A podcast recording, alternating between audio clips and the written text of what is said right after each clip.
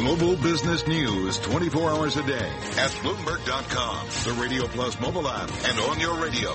This is a Bloomberg Business Flash. From Bloomberg World headquarters, I'm Charlie Pellet. Most stocks slipping from records, the dollar weakening for a fifth day as Europe's economy picks up steam and investors assess that fresh controversy engulfing President Trump. The VIX now at 10.51, the S&P down 2 to 23.99, down one tenth of 1%. Dow Industrials down two points, little change there. NASDAQ up 10, higher by two tenths of 1%. The 10 year up 530 seconds, the yield 2.32%. Gold up 830 the ounce to 1238, higher by seven tenths of 1%. West Texas Intermediate crude down 12 cents a barrel to 48.73, down three tenths of 1%. I'm Charlie Pellet, and that's a Bloomberg Business Flash. Thank you so much, Charlie Pellet. You are listening to Bloomberg Markets. Carol Massar, Cory Johnson, and we are Bloomberg Radio. When the pimp's in the crib, ma, drop it like it's hot. Drop it like it's hot. Drop it like it's hot. This is what they play in the elevator every day at Dropbox, and they've been doing it every day for 10 years. Dropbox is 10 years old. They do not. They do. We no. do. Do you Here's- really? Here's proof. Dennis Oh Woodside, the chief God. operating officer of Dropbox, cool. joins us joins me here in our AM 960 studios out over the San Francisco Bay. Also with us is Pharrell and Snoop Dogg. No, that's not true. No, that's, That's not, not true. true. Next week. Next week. Uh, Dropbox is 10 years old. That's I'm right. sort of shocked by that. Why is that? I don't know. It, it feels like a the, uh, of the unicorn variety. This is a more recent company, but you guys have been at this for uh, quite a while. How do you def- how would you define what Dropbox did nine years ago versus now? Versus now, yeah. Yeah, so Dropbox started by solving a problem that was very much about an individual, right? I needed to get access to my files. I wanted them in the cloud so I can access them on any device. But what we found was that teams were using Dropbox to collaborate around media files or PDFs. Really became much more of a collaboration tool that businesses were using. And so now we've really moved from keeping an individual's files in sync to keeping a team in sync. Dennis, what do you make of this big cyber breach, this global cyber breach, considering what you guys have been doing? You've been doing it for a while. Um, what did you make of it? Yeah, I mean, I, I think the cyber is real, and we we learned that over the weekend. Right. Uh, we have made a lot of efforts over the years to ensure that Dropbox is secure.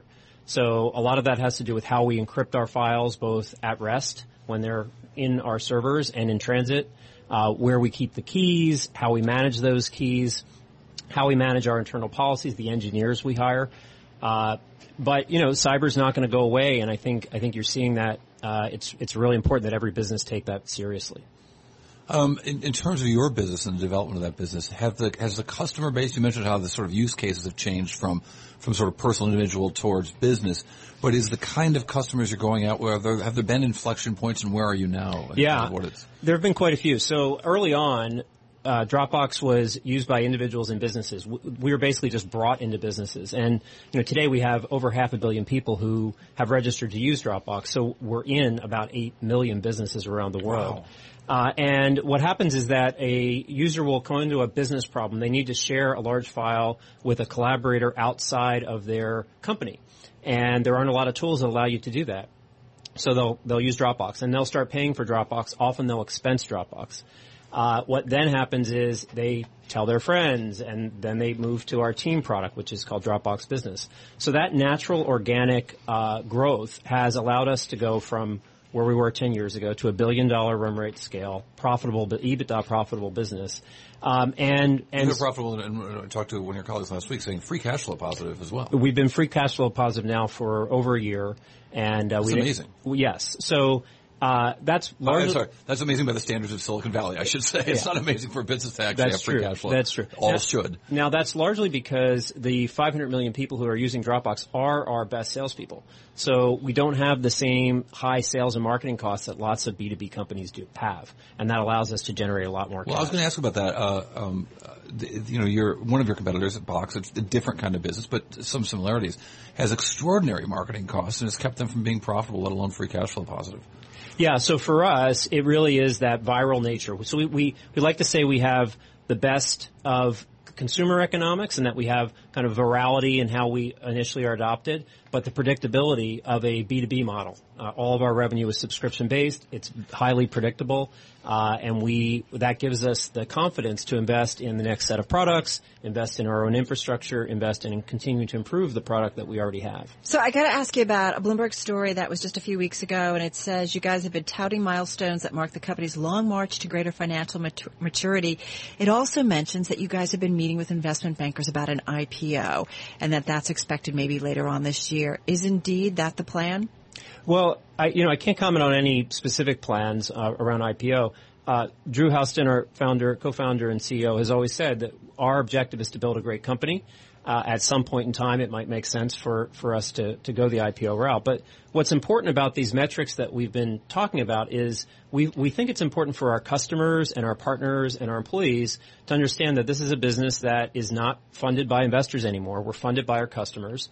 Uh, our customers want to know that we have a sustainable business that's in it for the long haul. And that's why we talk about those things. Speaking of metrics and customers, if I may follow though, it's a fierce market. You've got Microsoft, you've got Alphabet, Alphabet rather, and, and, Cory mentioned Box, um, you know, to, to, to, bring in those corporate customers.